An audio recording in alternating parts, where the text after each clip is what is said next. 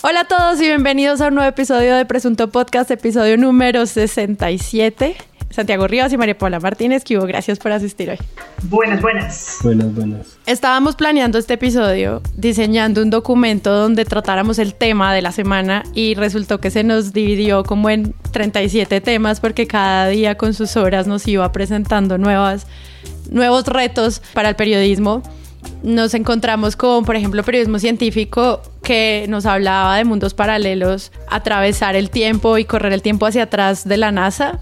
Muchos titulastres al respecto y yo si algún día quisiera hacer un episodio que analice cómo cubrimos estos temas más allá del periodismo científico médico de la pandemia. También ocurrieron cosas como, por ejemplo, este titulastre, María Paula, ¿usted qué opina? Revista Semana dice Hombre embarazó a hijastra tras presuntamente abusar de ella durante varios años. Es un titulastre que va acompañado además, porque no la están viendo, quienes nos escuchan, de una foto lamentable en el que sale una persona, una mujer, eh, el cuerpo de una mujer embarazada, su barriga, con unas manitos que forman un corazón con los dedos. No pueden escoger peor imagen esa. Creo que los comentarios en redes hicieron que la cambiaran, entonces ahora ese pantallazo que tenemos nosotros es, una, es, son las, es la foto de unas esposas en la nota que está actualizada en el portal de semana, ¿no? Pero tuvo esta imagen que acompañaba tal vez muy bien un gran titulastre. La historia es de una niña que presuntamente es abusada desde los 6 años hasta los 14 y que ahora quedó embarazada. Es una nota escrita, muy mal escrita, ¿no? Pero la, la, presunción de una persona que además ya le fue, porque hemos hablado varias veces de, de cuando el periodismo tiene que cuidarse de decir presunto, si no ha sido todavía juzgado. Pero lo que dice la noticia es que ya hubo orden de medida de aseguramiento, entonces ya no está presunto. Hay un embarazo. Empezando, porque, empezando porque un embarazo nunca no está presuntamente embarazada. Exacto. Está casi, casi embarazada. Sí, es como el presunto, es como por el tiempo. Es presuntamente cuántos años. Como para que usas el presunto en este tipo de pues situaciones. presuntamente... Pero además es, es su hijastra. O sea, es su hijastra. Es menor que él mucho menor que él, es menor de edad y además está en una relación de poder que incluso si él le hace firmar un papel en el caso de crueldad ridícula, casi burocrática, en que le haga firmar un papel en donde dice yo acepté tener sexo con mi padrastro, está aprovechándose de una situación de poder, de una, de una desigualdad de poder y eso ya configura un abuso. Hay muchas, muchas tipificaciones distintas del abuso sexual, o sea que presunto. No, y es ilegal, pero hablando, ahora que Santiago menciona esto, pues hablamos del caso del padre, ¿recuerdan? Mm. El padre dice que no, que era con, que era con Ah, consentimiento, que era con sus papás, ¿no? que se enamoró, que no sé qué. Y es un periodismo que yo siento que intenta empezar a tener otra lupa, de ya no decirle el padre, el padre que abusó, pero en estas, en estas notas que por supuesto hay un crimen en el que tienen que hablar de violencia intrafamiliar, les cuesta, porque entonces la nota es un paspartú entre unas frases sueltas que están mal enfocadas con unas cifras que por ahí algún editor dice, no, pero métale las cifras de abuso sexual. Entonces, más del 50%, la fiscalía dice que más del 50% de los menores son abusados. Abajo. Presuntamente, la niña tenía 6 años y ahora embarazada podría ser, haber sido abusada. Una los datos que estás diciendo no concuerdan con lo que estás tratando de contar en un reportaje que de entrada está flojo, ¿no? Está flojo, no tiene fuentes. Claro, ya después la noticia salió y apareció en el tiempo ayer, un día después apareció en el tiempo más armado el reportaje, o por supuesto un caso de violencia física, sexual, maltrato infantil, en fin, donde no hay todo, todo un panorama que contar. Pero esto es una nota de la que semana sale rápido, en esto que hacen como empanadas en tres párrafos mal contados. Sí, este es un titulastre y ya saben que pueden seguirnos en todas nuestras redes arroba presunto podcast, Facebook, Instagram y Twitter y pueden dejarnos los titulastres para que los leamos acá en los episodios. También pueden seguirnos en nuestra página www.presuntopodcast.com donde pueden encontrar todas las plataformas de audio donde pueden escuchar los episodios y además pueden entrar a la comunidad de Patreon donde están todas las personas que hacen posible este episodio. Entonces, ahora sí, que comience esto.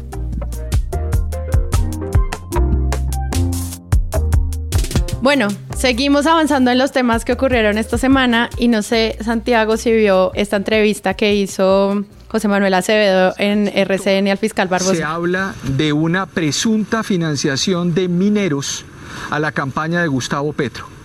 Y en ese orden de ideas también se ha abierto esa beta investigativa para que sean en un momento determinado en una investigación paralela exactamente qué estaba pasando con la financiación de esas campañas en La Guajira y para eso ya hemos impartido órdenes de policía judicial para que verifiquen eso en el, Consejo Nacional Electoral por parte del fiscal instructor. Es decir, en las grabaciones. Sí, yo la vi porque, porque vi un tuit de Petro, ¿no? Riéndose y dando el link al tweet de RCN Radio que dice textualmente, procedo a leerlo, audio del Ñeñe Hernández menciona la campaña de Petro, fiscal general.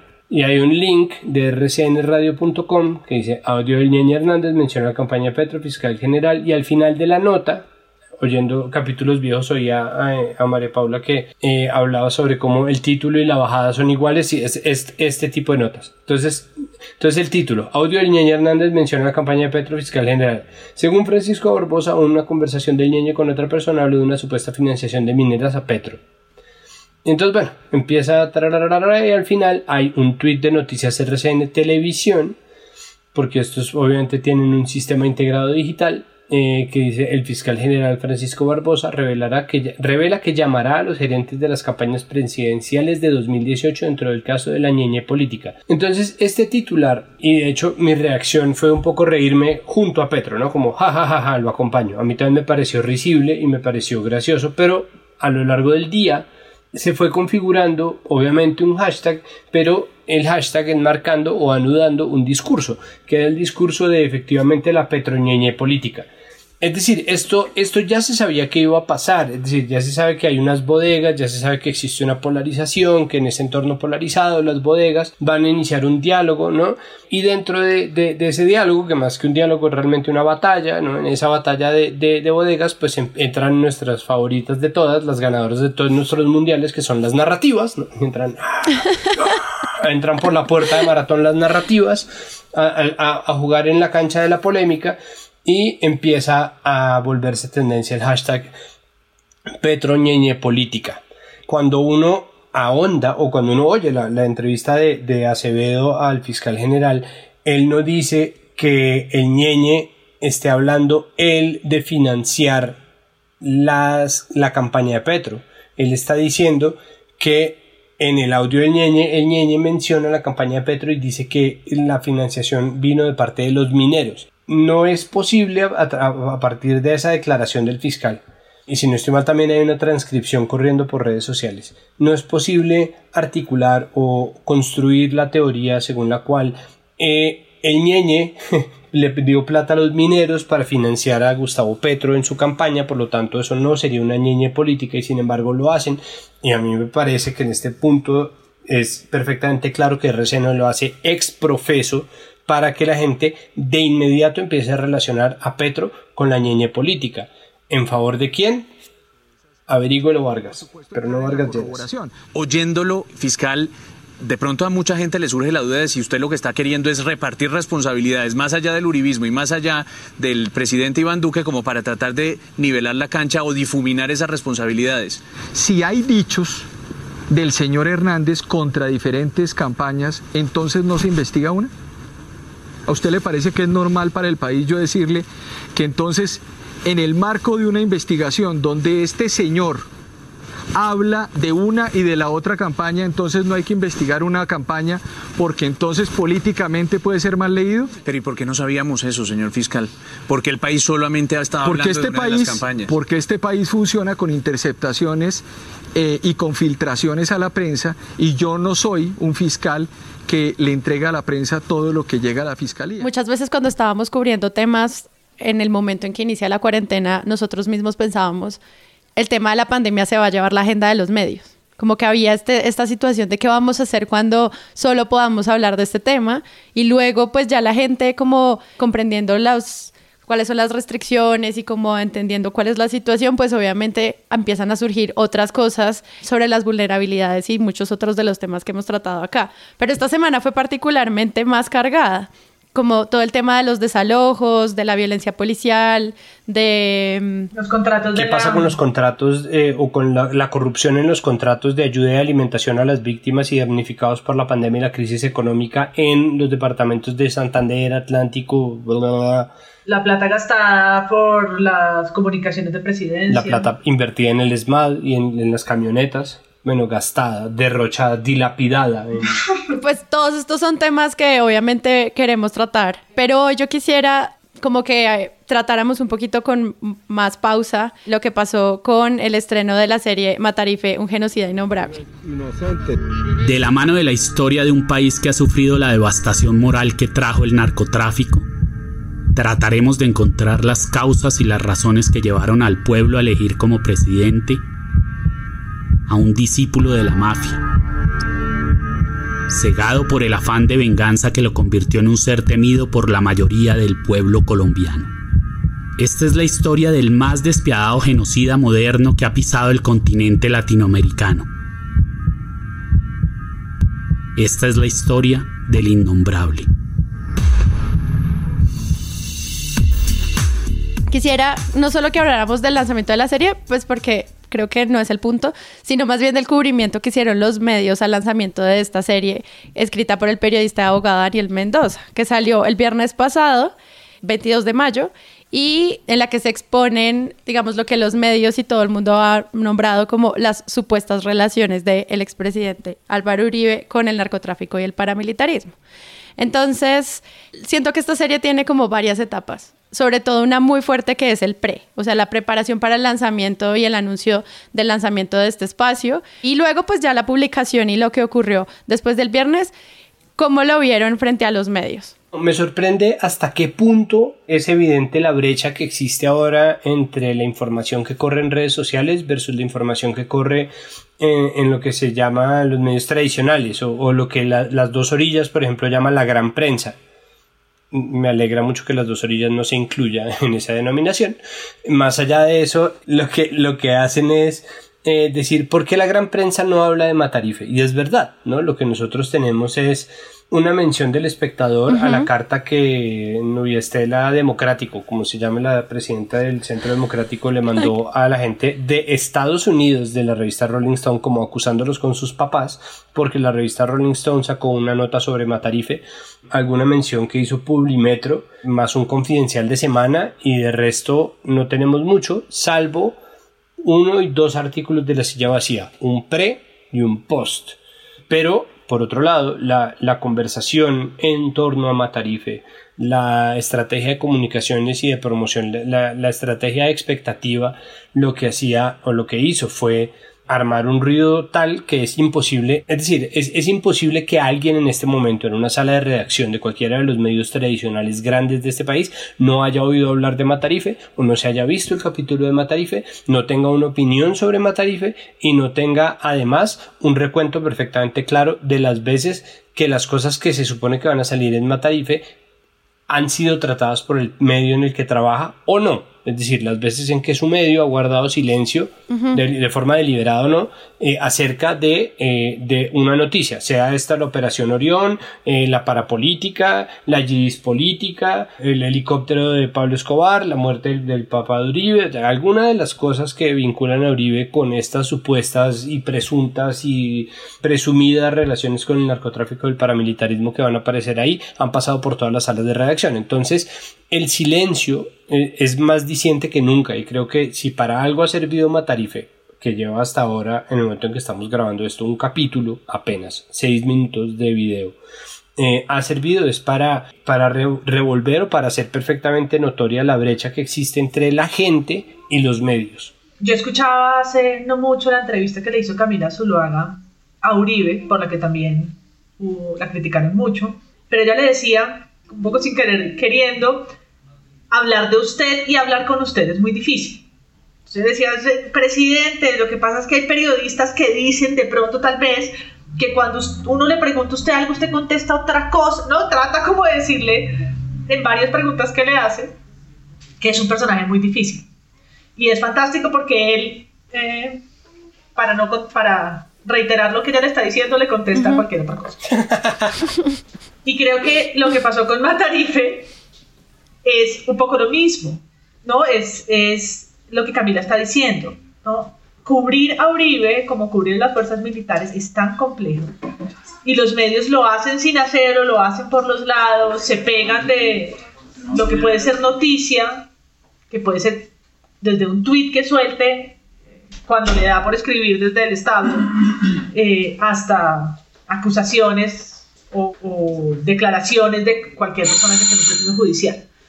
Yo sobre, sobre Matarife lo que vi en los medios fue, primero, bastante silencio, como dice Santiago, que me parecía prudente en la medida que no había salido todavía y me parece más noticia, volviendo a ese juego del perro que muerde no sé qué, que alguien, un abogado, lo nombraba hace poco en una columna, me parecía más noticia cuando saliera el contenido. Es decir, la expectativa, pues dejémosela a, a los productores, ¿no? Estamos en la expectativa, a las redes. Yo personalmente creo que lo que, lo que están haciendo en redes con un contenido así es interesante, ¿no? Eh, eh, tener una base de datos de tantos celulares que por Telegram les mandas el video y que con eso evitas todas las censuras de las redes, ¿no? Como estrategia. Pero el contenido, pues era lo que todos estábamos esperando ver qué van a contar.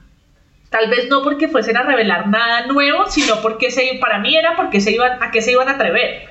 Si no estás usando los grandes medios en donde hay mucha más preocupación por una, por una, por caer en un rollo de injuria y calumnia, por tener que salir del medio a sentarse en una audiencia con Uribe, que qué hueso. Entonces lo haces por las redes sociales y eh, a qué te vas a atrever, ¿no? Y después cuando vemos el contenido, para muchos fue eh, frustrante en la medida que los primeros seis minutos no cumplen esa gran promesa de la expectativa. ¿no? Y creo que entrando, si queremos, ya en, la, en, la, en el artículo de la silla, yo soy fuente del artículo de la silla que me llamaron en parte por esto de WhatsApp y de entender cómo iba por las redes, pero más allá de eso, para mí, incluso cuando me llamaron, me parecía una historia típica de la silla. ¿no? Como me parecía raro que la silla se fuese a meter en esto, no, no me parecía una movida del poder, aunque de quien vayan a hablar lo, lo sea. Hablar sobre el lanzamiento de una serie audiovisual me parece que no es una historia que uno encuentre fácilmente en la silla vacía.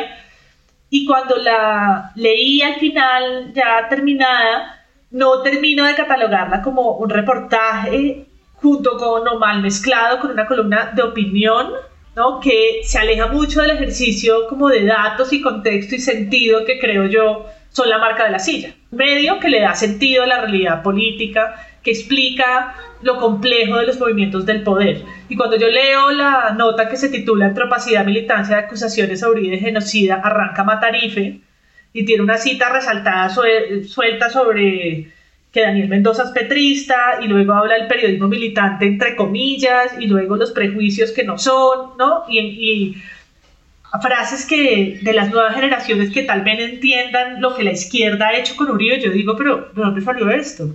no entiendo ni siquiera la mirada que quieren hacer o el análisis que quieren hacer sobre la serie, ¿no?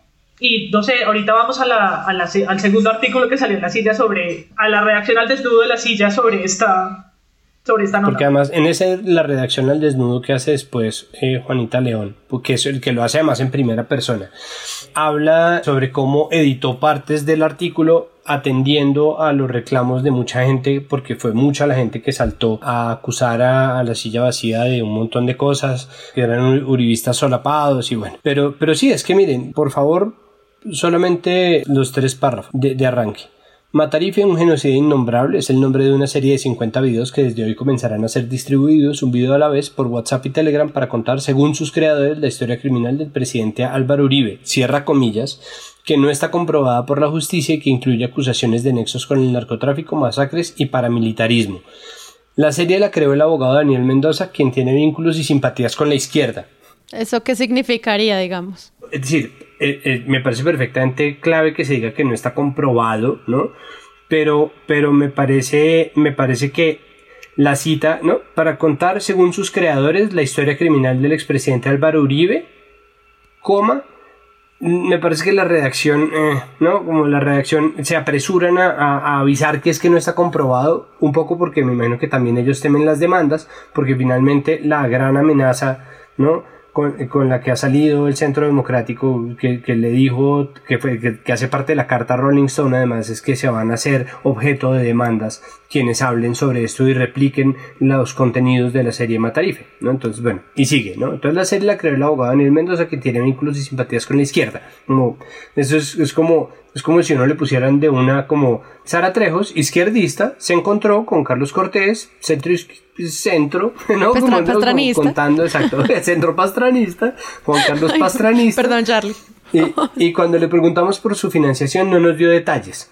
Que eso es lo otro. Esto podría perfectamente ser párrafos aparte. Es decir, me parece que, que omiten contar una historia que puede meter todo esto. Todos estos ingredientes pueden, deben, casi que tienen que estar. Pero eh, las elecciones que ellos hacen son las que terminan configurando un texto que se lee como tendencioso, ¿no? Como presuntamente tendencioso, porque entonces yo puedo decir esto, eh, María Paula puede tener una opinión distinta, Carlos puede tener una opinión distinta, yo creo que estamos bastante más cerca de lo que parece, pero digamos que pues cada uno tiene una opinión distinta y dentro de esas opiniones o dentro de esos, dentro de esos textos redactados de manera tendenciosa está eh, algo que la silla vacía se ha esmerado en construir, que es una papam, narrativa acerca de sí mismo, ¿no? Como medio, en donde la silla vacía es eh, un medio pulquérrimo, ¿no? Por eso se le acusa de fajardista, Juanita León se burla de eso mismo, eh, pero un poco se les acusa de no quererse untar de nada, de sí, ellos en nombre del periodismo objetivo, neutro y bla, bla, bla, terminan subiéndose en, una, en una cumbre moral, ¿no? En una nube de altura moral desde la cual nos hablan a todos nosotros mortales y de hecho la silla vacía habla también de, los medios serios, entonces no, no, se salta la verificación de los medios serios, serios, es decir, el adjetivo es muy diciente. Entonces, no, la silla vacía me parece que taca burro y después sale a hacer como un recuento de, de ay, sí, se burlaron de nosotros, ¿no? Y volver sobre el cuento de, a nosotros nos acusa desde la derecha y se nos acusa desde la izquierda, entonces nos dicen uno, algo debemos estar haciendo bien y eso no es necesariamente cierto, aunque a veces sí lo sea. Para mí hay dos cosas que me parecieron extrañas en el artículo. Uno, cuando califica a los periodistas de activistas antiuribistas, que me parece que, que hablar de Julián Martínez como un periodista que es activista antiuribista y Gonzalo Guillén yo creo que si uno tiene que hacer una frase explicativa para decir, ¿no? Gonzalo Guillén y Julián Martínez, coma, frase explicativa, que cofundaron la nueva prensa, yo creo que hay una frase más atinada para describirlos que llamarlos activistas antiuribistas. Por ahí me pareció raro, de nuevo, del contenedor.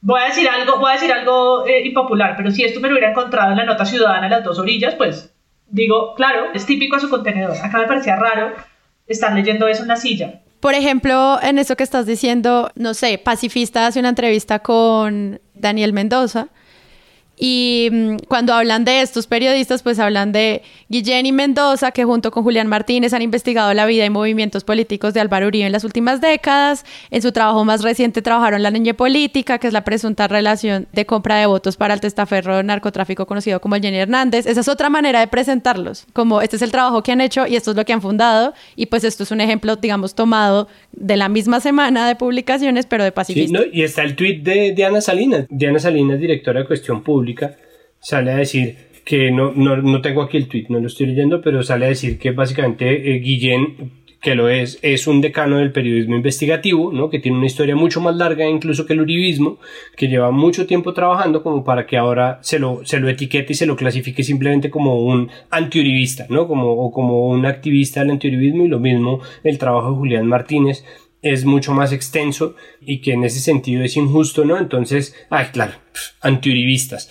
Y en ese sentido, el, el, el no quererse untar termina, por supuesto, untándolos hasta el cogote. Esta idea de la izquierda, cómo nombran a la izquierda, tal vez fue además por nostalgia el primer capítulo que hicimos de Presunto, hablar de la izquierda y la derecha, pero dice, es posible, hablando de Matarife, también que contribuya a sembrar en las generaciones más jóvenes que nacieron después de la seguridad democrática la idea que la izquierda ha promovido sobre el legado de Uribe. La idea que la izquierda ha promovido sobre el legado de Uribe. No lo hemos visto del todo, ¿no? Entonces tampoco yo tengo los argumentos suficientes para decir que Matarife no es un panfleto de la izquierda sobre Uribe, pero me parece que lo que mostraba el tráiler y lo, y lo que había dicho Daniel Mendoza, digo, ya en varias de sus entrevistas, que además está hablando de las investigaciones que hace Guillén, es más que decir que es lo que es el panfleto de la izquierda contra, contra el legado, el legado de Uribe.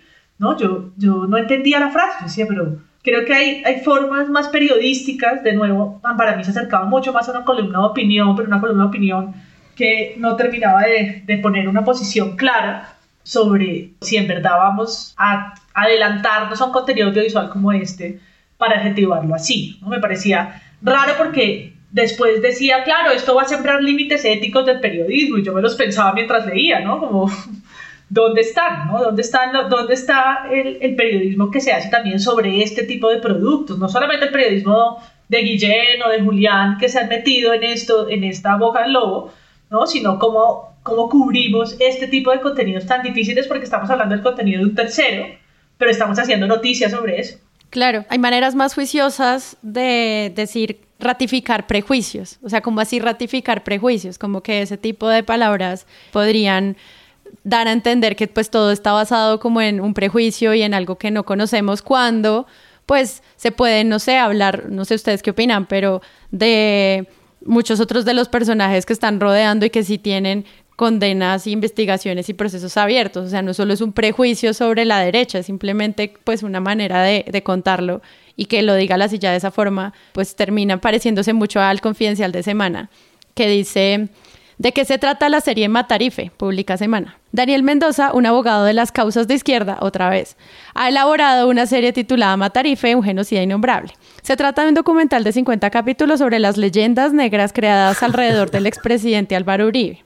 Mendoza se basó en las investigaciones de Gonzalo Guillén y Julián Martínez, dos pioneros del antiuribismo recalcitrante. Eso también es como una manera de, de marcar Así como. No, pues, marica, la adjetivación. Además, hagamos el ejercicio de tratar de ponerlo en la derecha. O sea, ¿qué tal que habláramos así de todas las personas que son de la derecha? ¿No? Como. Y le hemos, y le hemos dicho aquí mil veces. Nosotros podemos tener diferencias o, hablar por mí sobre el periodismo que hace Salud Hernández, pero nunca, pero sobre el periodismo, sobre las notas que hace, pero no sobre sus creencias ideológicas que puede tener las que ella más le plazca. Exacto. Entonces, si vamos a descalificarla, hagámoslo porque me parece que su entrevista burlona a una persona de origen chino que pasaba por enfrente a semana burlándose, me parece que es patético.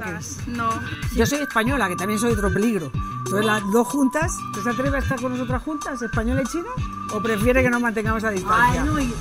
Pero para hacerlo no necesito recalcar ni que ella es de derecha, ni que ella es española, ¿no? Todos esos artículos están mal por ejemplo, para, para, hablar, digamos, en los artículos en los cuales es evidente la militancia de Salud Hernández, el de niños con armas o víctimas inocentes, ni siquiera tiene consigo un asunto de agenda política, es que está creando un falso debate acerca de niños en la guerra, ¿no? Está abordando un tema que, en conveniencia con el gobierno que hay, ¿no? Así como en su momento ella también estuvo con la oposición porque el uribismo estuvo en la oposición, está creando una narrativa a partir de un debate falso. Esa falacia ya configura eh, un objeto de crítica. Salud Hernández puede creer lo que quiera, pero los hechos son los hechos. Es decir, uno también tiene que saber dónde se, dónde se traza esa línea y esa, y esa línea es, es, importante, pero además lo que dice María Paula es verdad, es que solamente quién ha dicho, por ejemplo, o sea, cuando, por ejemplo, el, el espectador, por poner a alguien que está como en la mitad, ha dicho como Noticias RCN, canal muy afecto a los ideales de la ultraderecha, apareció con una chiva en la que según dice tal, eh, tal hizo tal. Nadie nunca jamás ha hecho eso y en cambio a la izquierda eh, sí se le hace y eso es importante porque eh, la izquierda nunca ha estado en una posición de poder en la historia colombiana.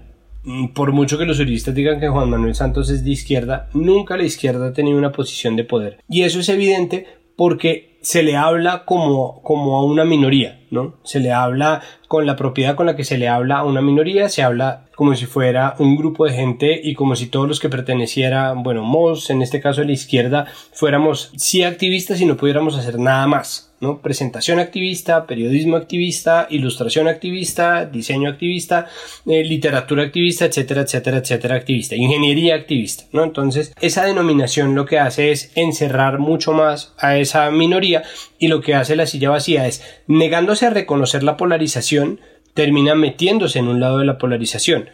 Y ellos que, como bien lo dice María Paula, han tratado de crear herramientas o de generar un medio que permanentemente le está contando a, sus lectores en qué país vive, ¿no? tratando de, de ayudarnos a digerir una realidad tan compleja como la colombiana, efectivamente falla en su cometido porque no es capaz ni siquiera de reconocer o hacer conciencia de la polarización en la cual nace esto y termina tomando parte, tal vez sin quererlo o tal vez creyendo que se salvan de eso, tomando parte en esa polarización. Claro, y por ejemplo, en la entrevista que le hacen a Mendoza, él dice, yo lo que quiero es que después de cada capítulo, después de cada capítulo de Matar y se un debate sobre lo que él está diciendo y pues por eso es tan interesante ver cómo algunos medios se tomaron este lanzamiento tan en serio y trataron como de evaluarlo desde lo que podría, pues desde las consecuencias que podría traer eh, su publicación. Entonces ahí pues hay debates también muy interesantes sobre libertad de expresión y el famoso periodismo militante que menciona la silla entre comillas, eh, que pues podríamos abordar más adelante simplemente evaluando cómo va a evolucionar esta serie y pues lo que vaya a ocurrir después. No sé si ustedes tuvieron la oportunidad de ver también que eh, pues Uribe estaba lanzando como su propia serie. Oh, es que todo el mundo, todo el mundo reaccionó. No sé si la, si la pudieron ver. Hechos de la vida pública. Hechos de la vida pública de Álvaro Uribe Vélez, director de la Aeronáutica Civil. El expresidente Álvaro Uribe Vélez siempre ha combatido el narcotráfico. A la sociedad prevenirla con una gran educación integral de oportunidades, pero al narcotraficante y al distribuidor llevarlo a la cárcel. Si hay alguna marca que uno puede tomar de la gestión de Uribe es por un lado el haber derrotado el narcotráfico y por otro lado haber hecho crecer sin violencia a Colombia. Fue director de la No, tiene como una voz de, de documental de Discovery se adelantó porque no le hizo tanta previa como si le hizo Mendoza. Entonces, el, primer capítulo, yo no sé si hay más, yo vi uno de Uribe, tampoco me pidan verlos todos. Me lo vi en redes con una narración épica, ¿no? Épica, en donde muestran al entonces director de la aviación, que es, es, es de un héroe, es el, de la aeronáutica que liberó. Y yo sentía que para un análisis voy a decir esto, tómese un trago, narrativo de las dos series, yo decía, es espectacular, porque ambos están haciendo unas frases, ¿no? Matarife arranca diciendo el, el, el más grande genocida del continente en los últimos años. Yo no sé si es el más grande, yo creo que tenemos una pelea de titanes completamente horrorosos en el continente en las últimas décadas, ¿no? Que compiten desde lo macabro, pero afirman que es el más grande genocida y el documental de Uribe afirma que erradicó el narcotráfico en Colombia. Y es como, pues no estoy tan segura tampoco.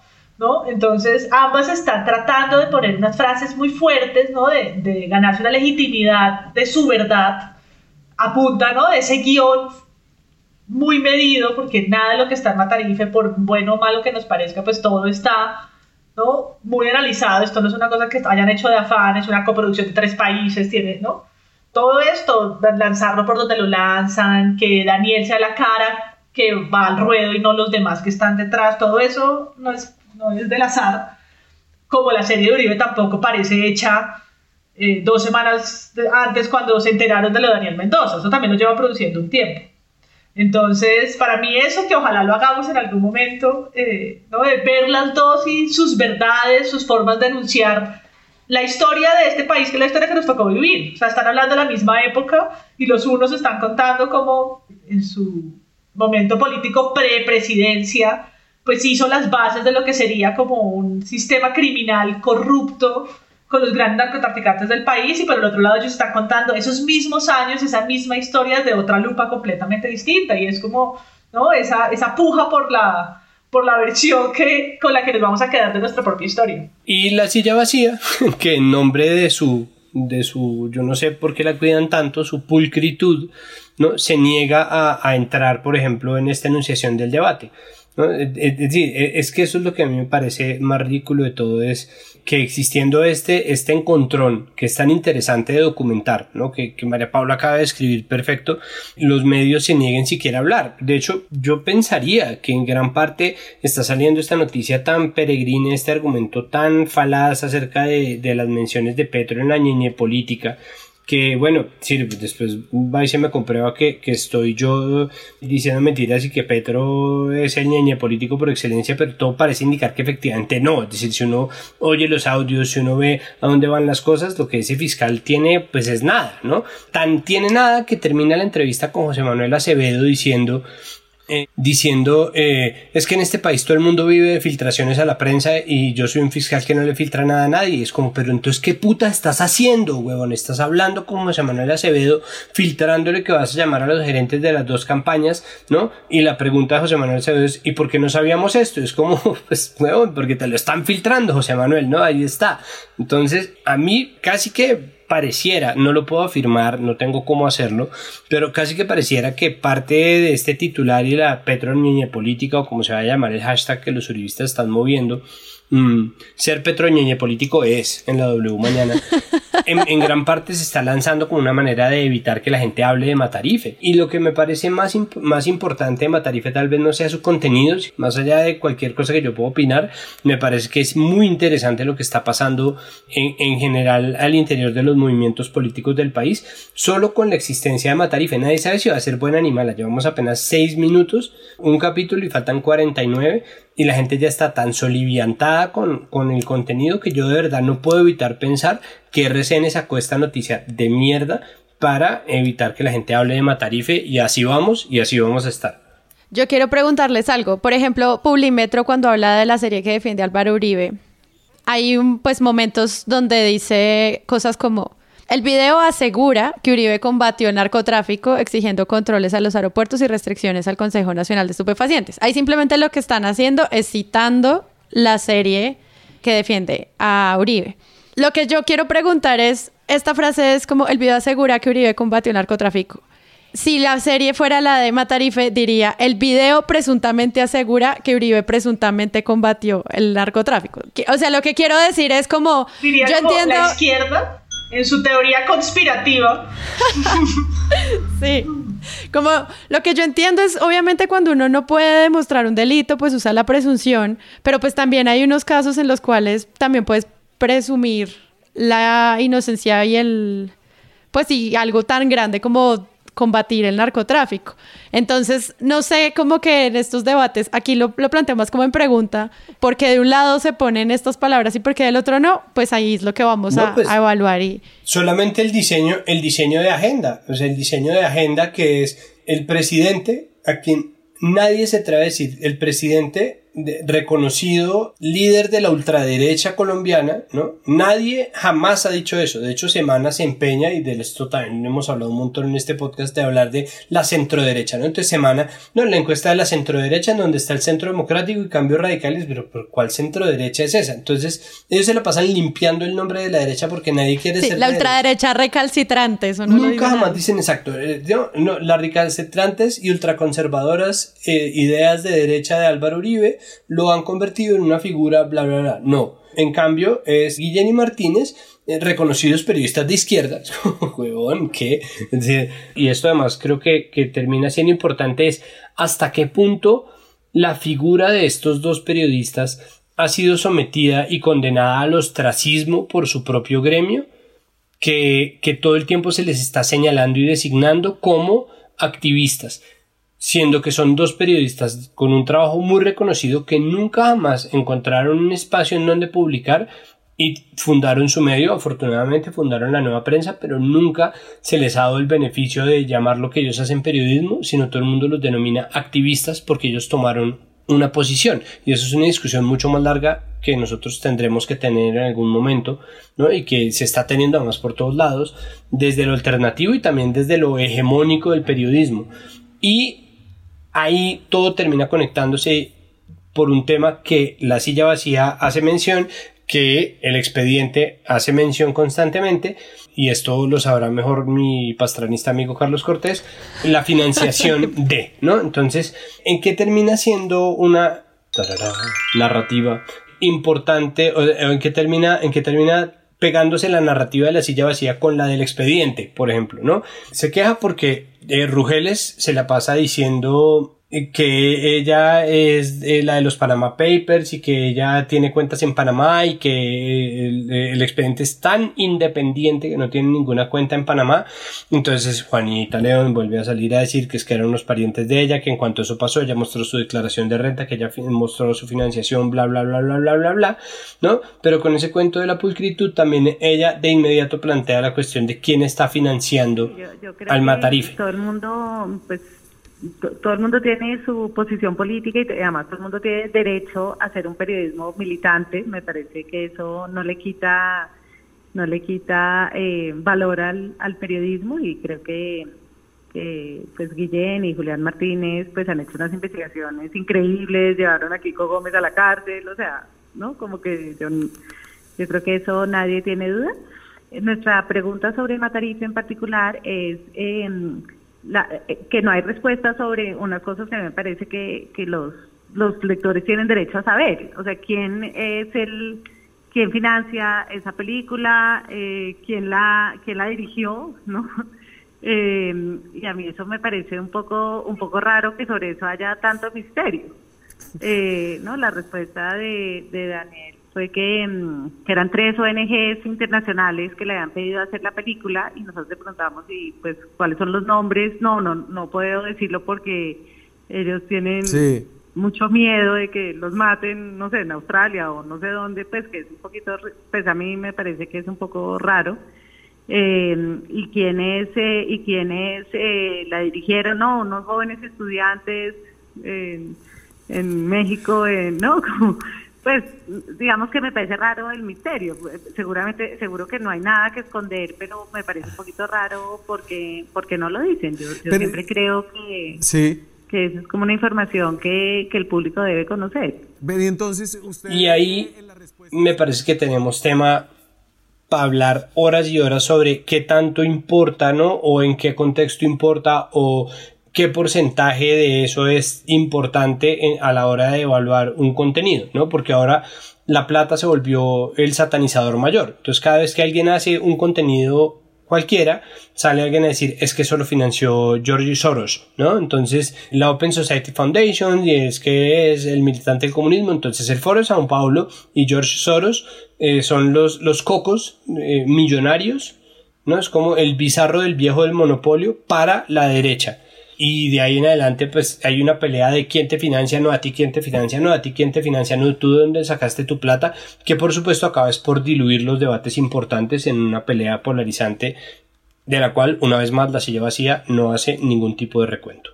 Igual para los que quieran hablar sobre dueños, plata y financiación, pues los invitamos a escuchar nuestro episodio de los propietarios y luego todos los análisis que hemos hecho sobre semana, dueños y demás. Simplemente para cerrar, amigos, pregunta Yamit en una entrevista con Álvaro Uribe la misma semana oh, eh, sobre pues como el futuro del fútbol en la pandemia donde pues hablan como por 20 minutos como de esta situación. Y al final Yamit para cerrar la entrevista pues dice pues señor presidente muchísimas gracias por hacer toda esta comunicación un poco difícil con usted. Muy amable por eh, las declaraciones que nos ha conseguido. Yo asumí con usted el compromiso de no hacer preguntas distintas al, al, fútbol y cumplo lo prometido. Pero no le pedí ese compromiso, Yamit. No, no, le, pedí, no le pedí ese compromiso. Ah, eh, estoy muy agradecido con usted, con su equipo. Pues si me quiere hacer una pregunta, usted sabe que yo soy también un viejo caprichoso y que muchas veces digo, siguiente pregunta, cositas así, pero hágala, ¿cómo le voy a decir yo que no me haga preguntas. A mí me parece que están otra vez apartando a Uribe de Matarife. Lo están poniendo desde hace una semana y pico a hablar sobre fútbol cuando él no tiene ni puta idea de fútbol. Yo no creo que ese man ni siquiera sea hincha de ningún equipo. lo están poniendo a hablar de fútbol. Pues tanto que es muy raro, mañana miércoles 27 de mayo hay anunciada a las 7 de la mañana por RCN Radio en el programa de Carlos Antonio Vélez, reconocido militante de la ultraderecha colombiana, una entrevista con Álvaro Uribe Vélez para hablar sobre fútbol. ¿Cómo estaremos hirviendo en nuestros propios jugos en medio de esta cuarentena que de verdad toda la recalcitrancia posible está empezando a emerger de todos los rincones posibles? ¿Qué viene? ¿no? La liga de badminton, ¿Qué, va a seguir? ¿La liga de Jermis? ¿Con quién estarán?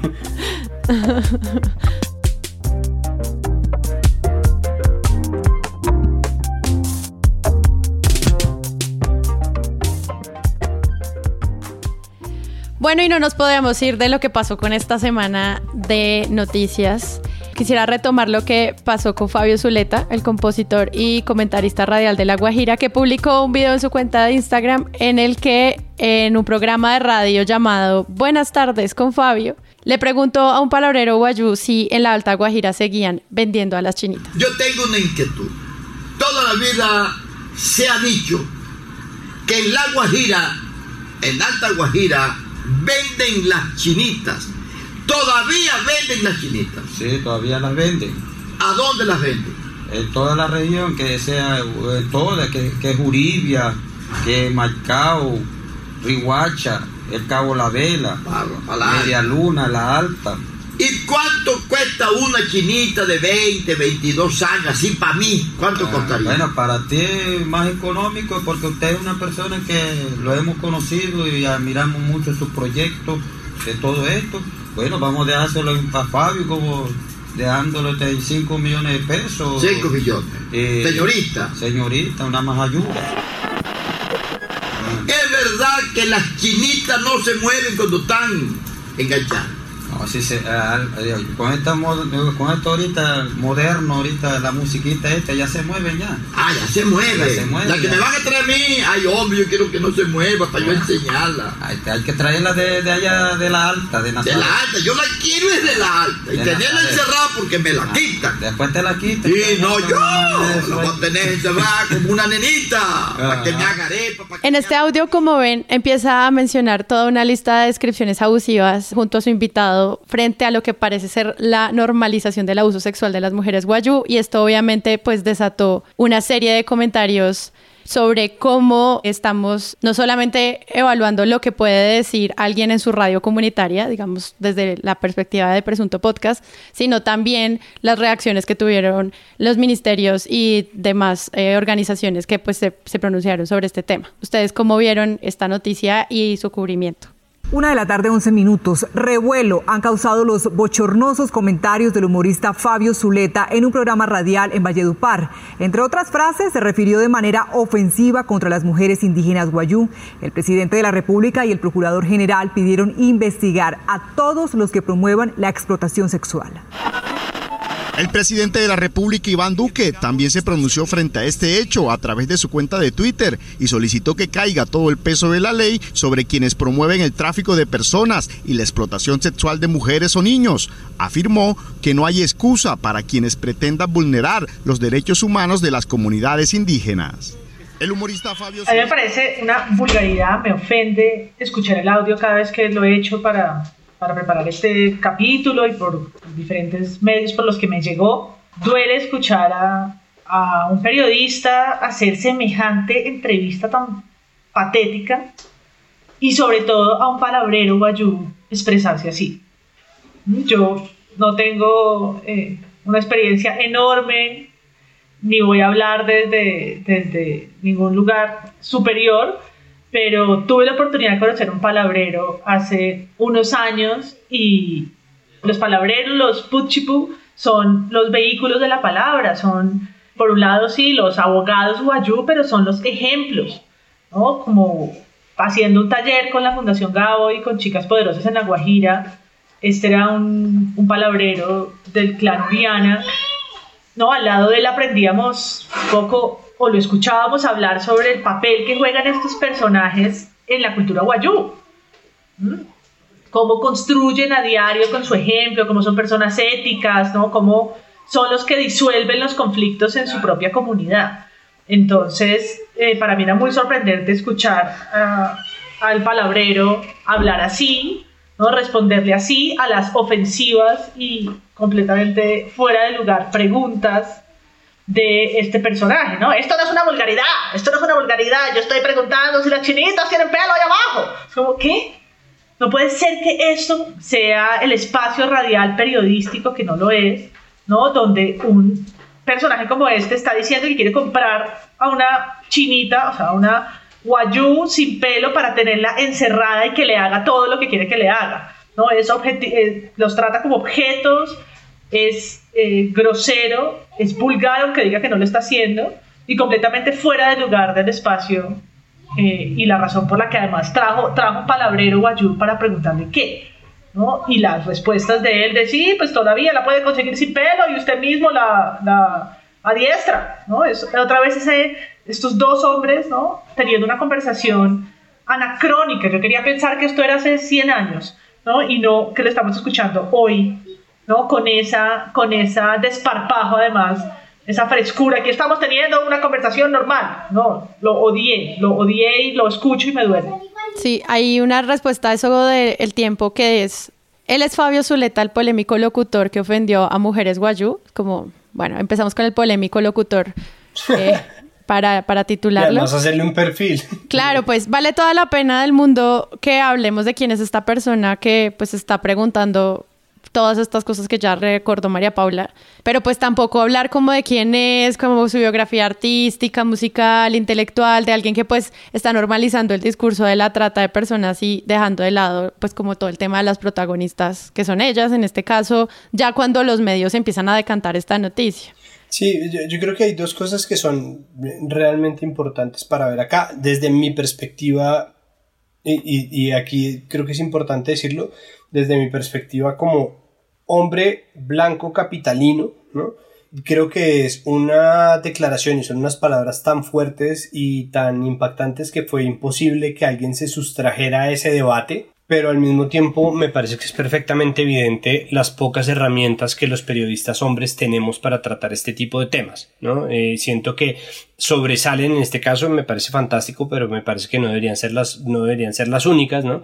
Salen a campear y sobresalen periodistas como Johanna Fuentes, ¿no? Que hacen las preguntas que son, que son directas, que muestran y no temen mostrar la indignación que sienten. Me parece que esa aparición es importante, pero al mismo tiempo sí extraño que los hombres, que seamos un poco menos incompetentes a la hora de tratar estos temas, porque es que, claro, es decir, es indignante y todo el mundo, el procurador salió a decirlo, Julio Sánchez Cristo lo tuiteó, Julio Sánchez Cristo que cuántas veces no, no se ha morboseado, ¿no? A tal o cual periodista, ¿no? todo el mundo se vio tan abrumado por esas declaraciones que todo el mundo salió a, a quejarse y la queja pues resonó. ¿No? Obviamente está el, perfil que el tiempo decide hacerle a Fabio Zuleta, pero las que sobresalen en, el manejo de este tipo de, momentos y en las preguntas correctas, pues han sido, por supuesto, periodistas mujeres. Lo otro que me parece que es importante resaltar es algo de lo que ya habíamos hablado y es hasta qué punto las emisoras populares son un bastión de la comunicación que nosotros no estamos viendo, ¿no? Si existe cierto elitismo y si, si existe cierto clasismo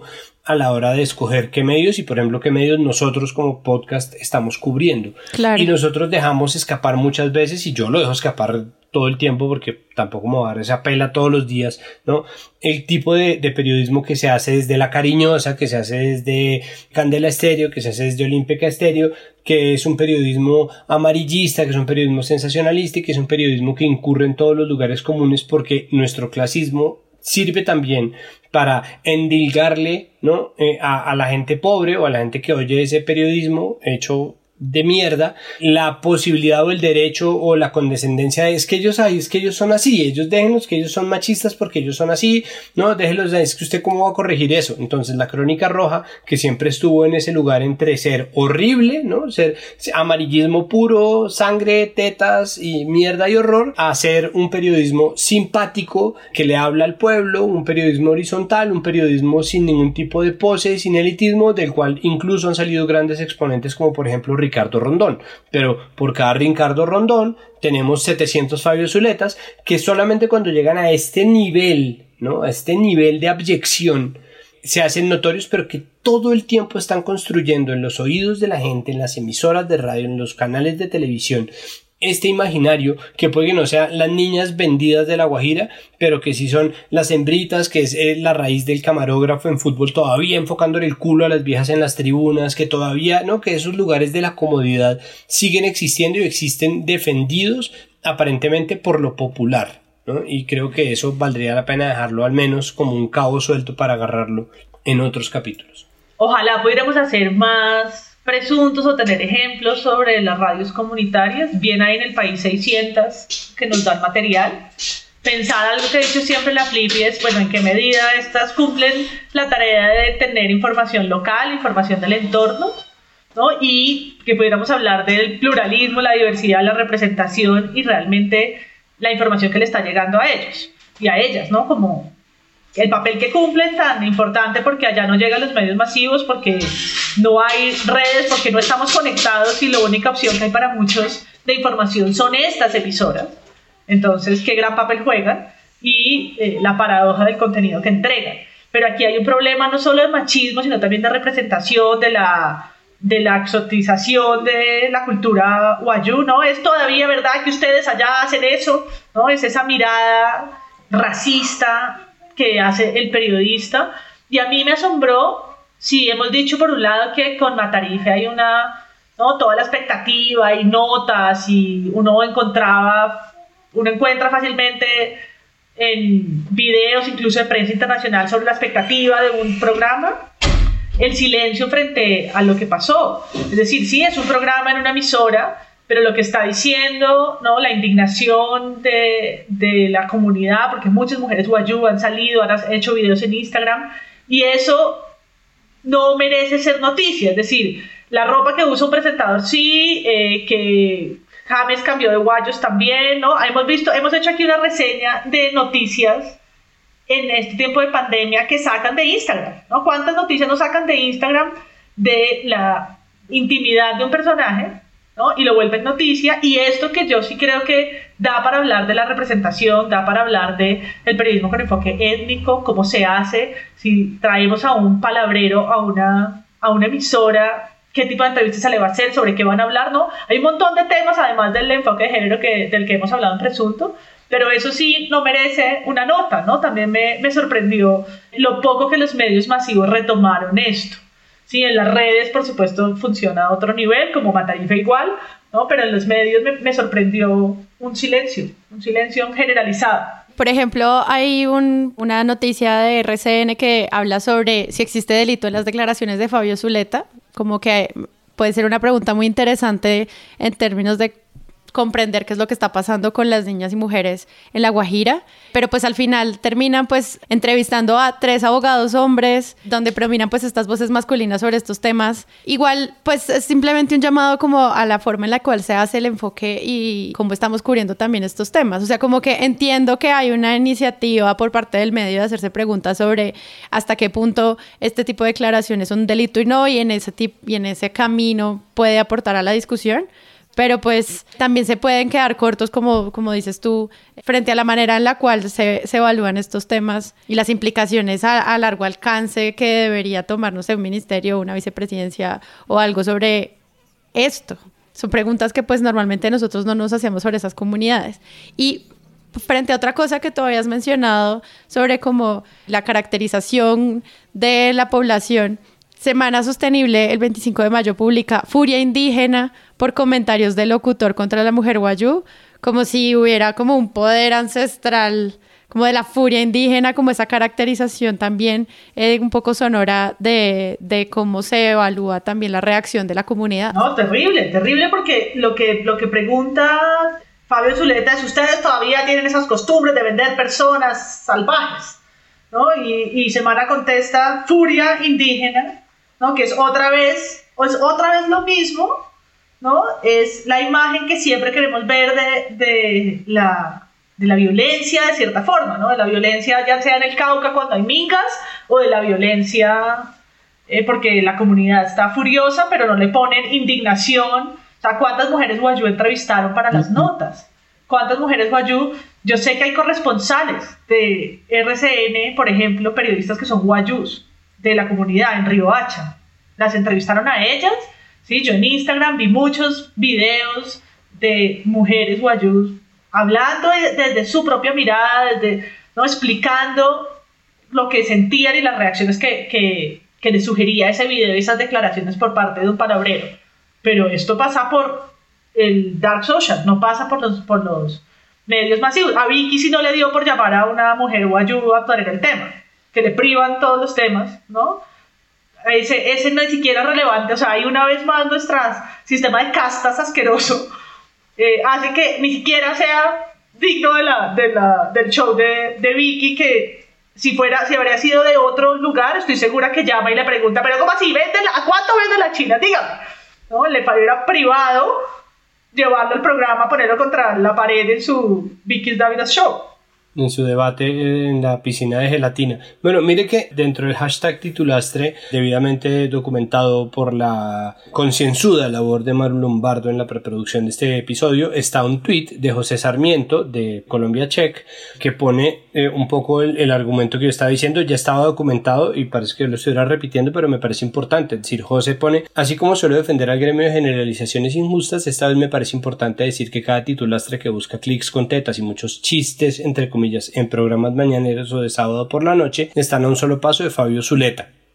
Solamente para, para, recalcar que mucha gente, y eso también lo dice ya José continuando el hilo en Twitter, pues que mucha gente salió a decir que él no era periodista sino humorista, que él era compositor, que él era eh, comentarista, ¿no? Como quitando un poco, ¿no? La limpieza del gremio, que es otra cosa que que, viene siempre a colación cada vez que un periodista la caga es no, no, pero es que los periodistas periodistas como los periodistas periodistas, el que tenga un micrófono es responsable y debería ser capaz de ser llamado a cuentas. Pero además termina volviéndose el tema de Fabio Zuleta y el humor y bla bla bla y así como quién está pensando en los niños, quién está pensando en los indígenas, ¿no? Entonces María Paula hace un recuento, sin ir más lejos, hace poquito apareció el audio, ¿no? De unos funcionarios del gobierno llamando a estos eh, indios brutos, ignorantes, pobres y hueputas, bueno, una cantidad de cosas absolutamente atroces y como que eso, no, vuelve y se documenta la gran indignación entre, pero no hay ningún medio que tome una posición clara frente a, o no hay casi medios, solamente hay tweets y hay contenido en redes, pero no existen unos medios que digan, oiga, ¿por qué los funcionarios de un gobierno harían esto? Cada frase el contratista Alejandro Plata reiteraba su animadversión con los indígenas. Yo ya odio estos hijos de putas. A veces pienso, amor, mi mami era tener que hacer mi contrato con sus madres el otro año. No lo hago, pero hijos de putas. Los indígenas del Cauca se declararon en asamblea permanente. Exigen que el gobierno Duque se disculpe por el agravio. La gente simplemente dice, levantó ampolla en redes las declaraciones filtradas de un grupo de funcionarios del gobierno que declararon haber, ¿no? Declararon sentirse entre indios y putas. Y es como, no. O sea, hay revictimización, silenciamiento, hay omisión, no, se les está mirando. Y en esas, la idea que nosotros tenemos de nuestros indígenas es eso, es como, ¿no? Sale todo el mundo a decir, oh, los indígenas son dignos y son bla, bla, bla, pero a ver dónde están en los medios, ¿no? ¿Qué tan, qué tan dignos, qué tanto nos importan los indígenas por fuera de los escándalos, por fuera de las masacres, por fuera de las mingas, por fuera de los bloqueos?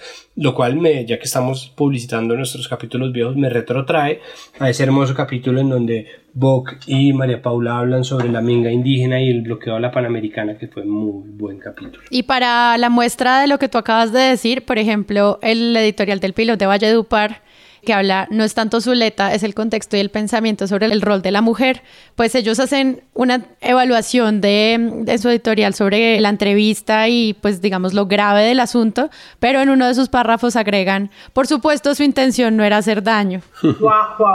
Entonces ahí es donde, donde empiezan a ocurrir como este tipo de cosas y, y cuando uno entra, por ejemplo, a la disculpa que pide eh, Zuleta en su Instagram y dice, ay, es que se me fue un chiste. De todas maneras, mujer guayú, yo le pido mil excusas, mi respeto para ustedes. Un programa, una entrevista de humor.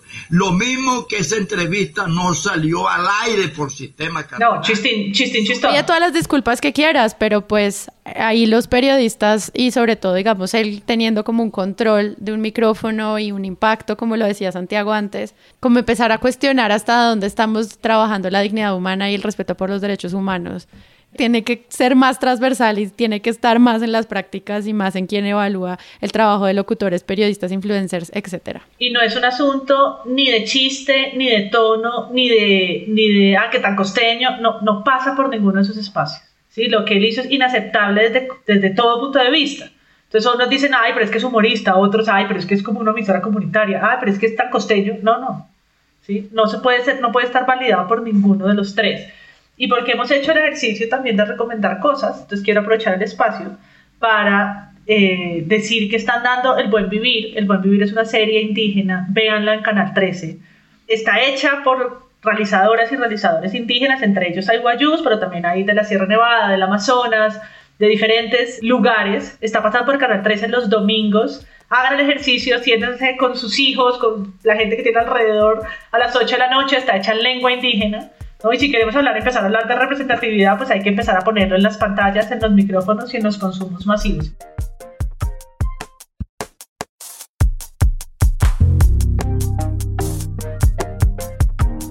Este fue como nuestro episodio de muchos temas. Gracias Colombia. Y gracias Santiago Rivas por venir. No, por favor, con tantísimo gusto. Por conectarse, por poner su carita en esta videollamada. Me oyen, me sienten. María Paula Martínez. No, gracias, me encanta siempre verlos en Zoom. Sí. En nuestras noches presuntas. Pero pronto me encantaría volver a verlos y grabar juntos. Se extraña muchísimo también la cabina de radio.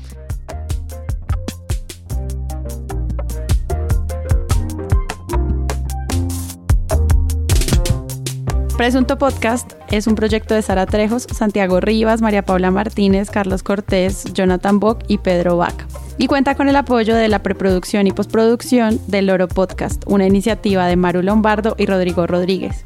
Recuerden que podemos hacer este episodio gracias al apoyo de nuestra comunidad de usuarios que por medio de la plataforma de Patreon confían en nosotros para que cada semana exista un nuevo capítulo, mundiales, titulastres, análisis y una conversación privada en nuestra cuenta de Twitter Presunto Plus exclusiva para Patreons. Gracias por seguirnos en nuestras redes sociales, Presunto Podcast, dejarnos mensajes y sobre todo gracias a todos por compartir los episodios. Hemos crecido gracias a eso y sabemos que es la mejor manera de apoyar a creadores de contenido en audio para crecer. Entonces los invitamos a que se laven las manos, que se cuiden mucho, que escuchen podcast y que busquen un nuevo episodio la próxima semana. Yo soy Sara Trejos. Chao.